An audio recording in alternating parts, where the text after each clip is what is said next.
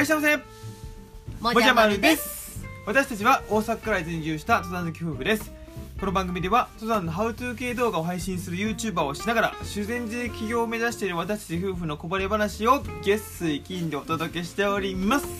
ということで今日もね元気にやっていきたいんですけれども。はい。まずはじめにですね、はいはい。お知らせを一つさせてください、うん。3月2日夜9時からですねはい。キャンプファイヤーというプラットフォームで、はい伊豆半島初のアウトドアショップを修善寺駅に作ります。はい。というはい。クラウドファンディングに挑戦いたします。はい。実はですね、うんうん。5年ほど前から2人で目標があって、うん。あの貯金をしたりですね、はい。ろんな各地を回って、うん。あの地域を探したり物件探したりっていうのをいろいろやってきまして、はいはい。でやっと自分たちが思う場所に巡り会えて、うん。そこで、えー夢のスタートラインにはい。立てるということで、ね。うん。たくさんの方にはい。あの知っていただきごうん。支援いただければと思いますので、はい。どうぞよろしくお願いいたします。ということでですね、はい。本題を話していきたいんですけれども、はい。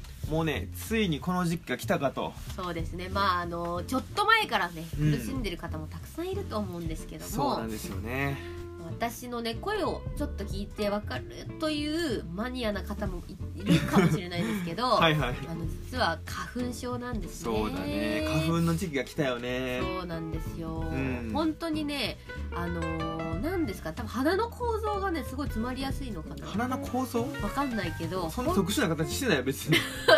まああの内部でね内部で結構特殊なのかもしれあないけど、ね。あはいはいはい。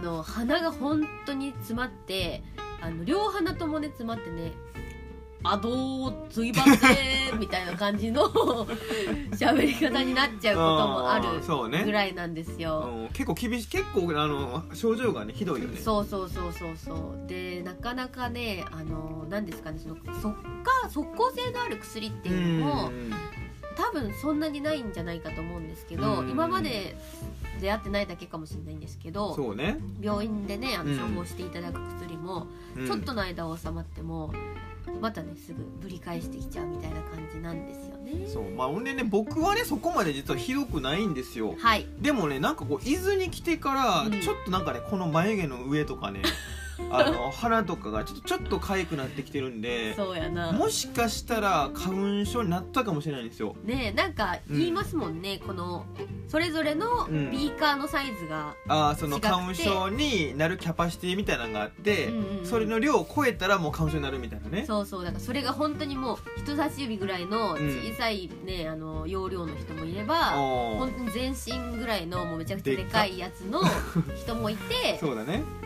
ねなる時期がうん。これぐらいの年でなる人もいればもっとね。もっと年を重ねた時に「えー、今?」みたいな感じで急になっちゃう人もいるとかね。そうそう。でね僕ちょっと症状としてはね鼻水がこうね最近詰まってきたんですよ。そう。もじゃくんね普段からあんまりね風邪ひいてもあんまり鼻とか出るタイプじゃないし。そうあんまり出なくてでなんか鼻がジュピジュピ言い出してうわもうこれ嫌だなとか思ってねうん。鼻ねこの間噛んだんですよね、うん。だから僕ね本当にそのあんまり風邪もひかないですし、うん今まで花粉症でもなかったんで、うん。鼻のね噛み方わかんないんですよ。いやこれ笑ってるけどな。やったことないからわからんねんってほんまに。いやでもそれはそうそうまあじゃあなんかさあのモーションわかんねん。うん。鼻にこうティッシュをこう置いて、うん。ふーんってやるんやろ？でそれやってんねんけどなんかもう耳キーンってなったりとかあのなんてこれご飯中の人だとごめんなさいね。あのベターってなるんですよ。なんかこの周りにねなんか分からんくて。ほんでそれ聞いたやん。やり方教えてってさ。そうそうだから片方ずつ噛むね。ん片方押さえてズビーって片方押さえてズビーってやんねんか。ほんでねじゃあ片方押さえたんようん。ほんなら押さえ甘かったか知らんけど ふんってやったら結局このなんか押さえ甘いところからも出てきたりとかしてもうなんかもうしんどいと思ってさもう鼻かまんでいいやと思って。もうだら垂れ流して。ええからいうぐらい出てきたとこ吹けばいいやんもう。まあまあまあそうやめんどくさくなってきてさあんまりやるとねうん。ここも痛くなるしな。笑われるしさ、うん。真面目にやってんのに。この世界は真面目にやってるやつが損する世界になっとんかこれは。な ああかんそれは。あかんやろ。それだけはあかんもんだからサポートほんまにしてや。うん。あのー本当にびっくりしますよねこういうことって。何が？なんていうかどっちかというどっちかというとっていうか、うんうん。我が家の、あのー実家のねほう。家族は、うん。あのー割とよく鼻かむんですよ。お。そういう家系なんですよ。みんなちょっとなんか鼻炎持ちっていうか、年中あの誰かしら鼻かんでるみたいなそんな感じだから、の鼻かむのが下手な人がいるっていうことをうん。あんまり知らんかってんけど、そうやだってさ自転車さ練習したやろ乗るとき。したよ。一緒やなんか鼻かむのも練習しなできひんって。そんなん噛んだことないんだからさあんまり。いやーそれでもうあの最初本当にもじゃくんがあのティッシュをこうベターっと押さえつけてゼーってやっててと思ってなんか。えなんか逆にその方が出る？んと思って。いやいやだから全然いいよ。なんかもうここら辺べちゃべちゃになったよもう口の周りべちゃべちゃになっても うもうしんどいわこれ。と思ってもう拭き取ってさもうめんどくさいわとか思って。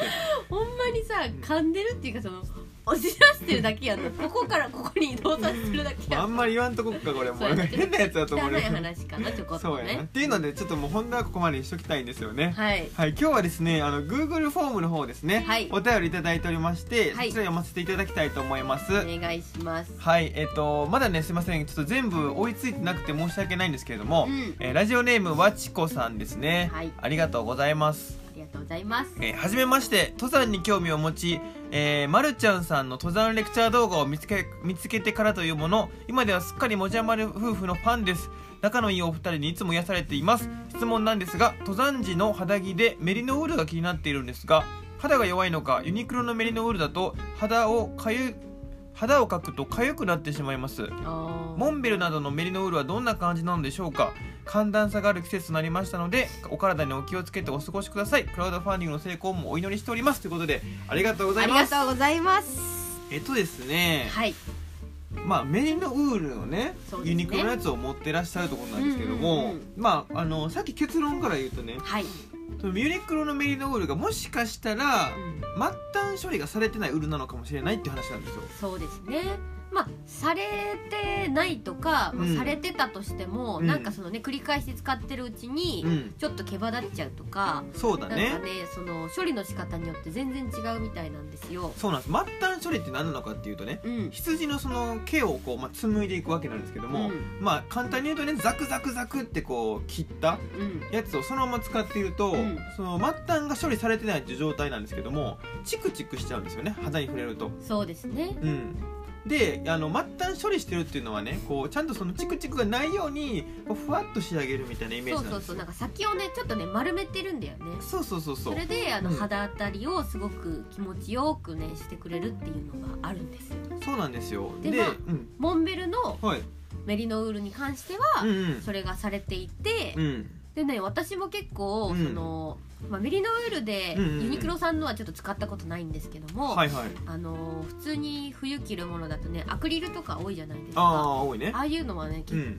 構チクチクするものが多い多あくてーうんあの肌当たりのいいものっていうのをねいつも気にして買うんですけど、モンベルのやつは全然痒くならないですね。ねだからウール結構苦手じゃなかったっけ？そうそうそう敏感肌なんですよまるちゃんはうねん。でもまあそんなめちゃめちゃかいってことはないってことだよね。そうそうそう、うんうんただうん。うんやっぱりねあの肌が乾燥してたりとかああはいはいはいはいはい。あと何かのきっかけでうんうん。一回痒くなったらあそのなんか痒くなったところがはいはい。ずっと気になるみたいなことはうんうん。やっぱりありますねあるね。なんか普通に着てたら、まあ、そんな気にならないけども、やっぱりそういうちょっとねあの肌の状態が悪い時とかうんうんうんはどうしてもやっぱウールウールってねその素材の中でも、まあ、天然繊維なんではい。比較的このなんかアレルギー症状とかうん。アレルギー症状が出てまあ要は痒くなったりとかするらしいんですけど、うん。まあ、そういうの出にくい素材ではあるんですよ。そうなんですよ。ただまあ出にくいとはいえやっぱりその肌の状態によっては、まあ、ちょっと痒くなったりもするので、そうですね。まあ、できるだけこの可能性の話ですよね。うん。可能性で、まあ、モンベルのやつはやっぱりユニクロさんのやつに比べて出にくいのかもしれないっていうところですよね。そうですね。なのでうん。もしすごいね詳しそうなはベテランさんまあ見た目でねちょっとあの判断するのあれですけどあもはいはい。詳しい店員さんとかがいたら、うん。あのユニクロさんとかでもね、うん。あのこれってどういうそうん。の、メリノウールの処理をしてるんですかとか聞いたら、ね、うん。もしかしたらねあの教えていただけるかなと思いますので、そうやね。結構そういうの聞くとねあの調べてくれてポッて言ってくれたりするからね。そうなんですよ。聞いてみるっていうのはありかもしれないですよね。そうそうそう。ん。ということでですね今日もあの確実な答えが出たのかって言われると、そうではないんですけれども。そうですね。まあ、いつもねこんな感じでやらせてもらってるわけなんですよ。はいはい、引き続きですね、えーお便りの方いただけましたらこんな感じでお答えさせていただきたいと思っております、はい。えーラジオの方動画の方はですね概要欄の方に Google フォームお便りというのがございますのでそちらから送ってください、はい。FM 伊豆で聞いていただいてる FM 伊豆じゃないわなんだっけ？タンドあ FM スタンド FM だ。この間ね FM 伊豆に出たんでちょっと言っちゃったんですけども スタンド FM で聞いていただいてる方はですね、レターという機能がありますのでそちらから送っていただければと思います。はい。はい、で引き続き3月2日の21時からですねクラウドファンディング実施いたしますのでそちらの方もよろしくお願いします。はい。はい。ということでこの辺りで終わりたいと思います。バイバーイ